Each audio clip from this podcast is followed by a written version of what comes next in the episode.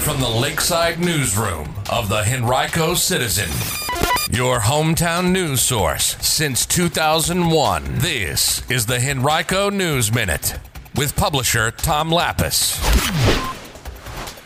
A prominent local executive is diagnosed with COVID 19, and more than 16,000 Virginians apply for unemployment in one day. We'll have details about those stories and more in today's Henrico News Minute for Friday, March 20th, 2020. It's brought to you today by the Lakeside Farmers Market. And now for the news. Virginia's total number of confirmed COVID 19 cases rose to 114 today, while the number of residents who have filed for unemployment this week alone surpassed 30,000. State officials made the announcements this morning during a press briefing in Richmond. Virginia's Chief Workforce Development Advisor Megan Healy said that Yesterday alone, 16,357 people statewide applied for unemployment insurance. That's more than the first three days of the week combined, when about 14,000 people total applied.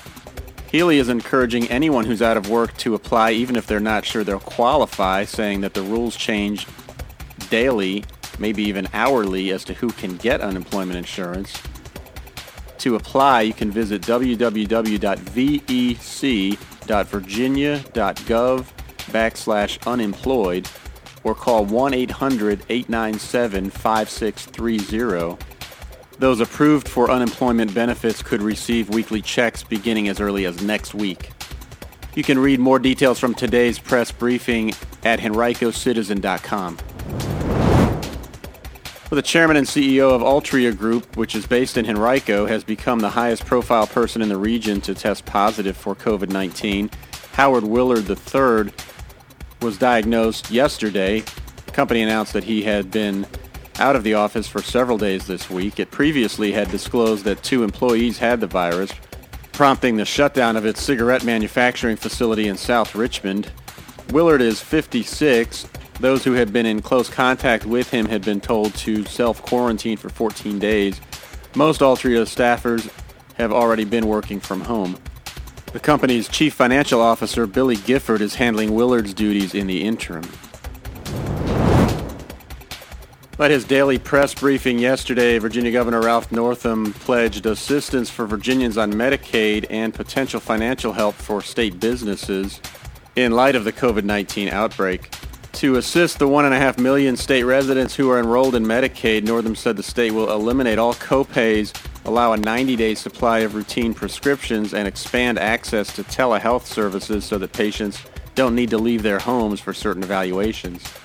The state also received approval from the U.S. Small Business Administration Thursday to allow small businesses and nonprofits in the state impacted by the virus to apply for low interest federal disaster loans of as much as $2 million, Northam said.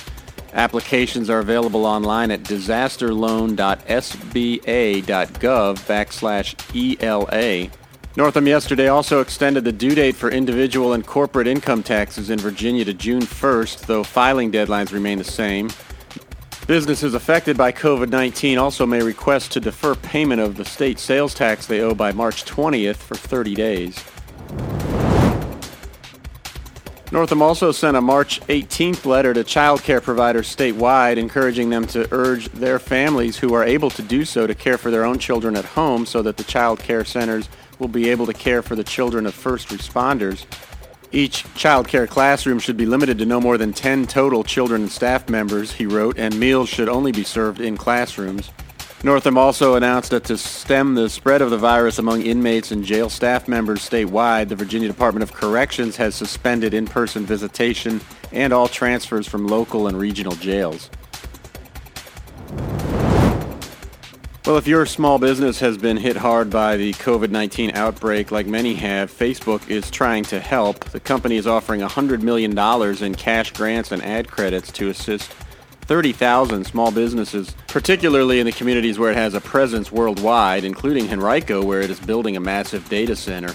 The company hasn't released specifics about the program yet, but it has established a website through which interested businesses may submit their email addresses to receive more information in the coming weeks.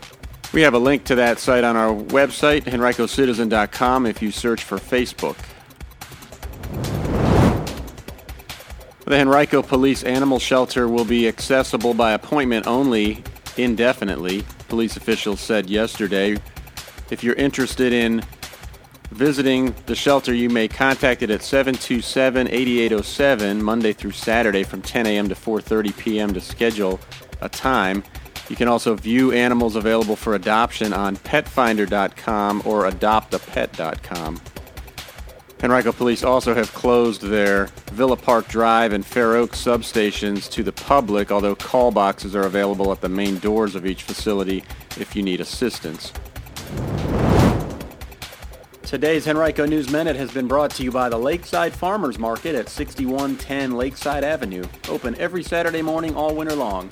Visit lakesidefarmersmarket.net or facebook.com slash lakesidemarketrva for hours and a list of weekly vendors.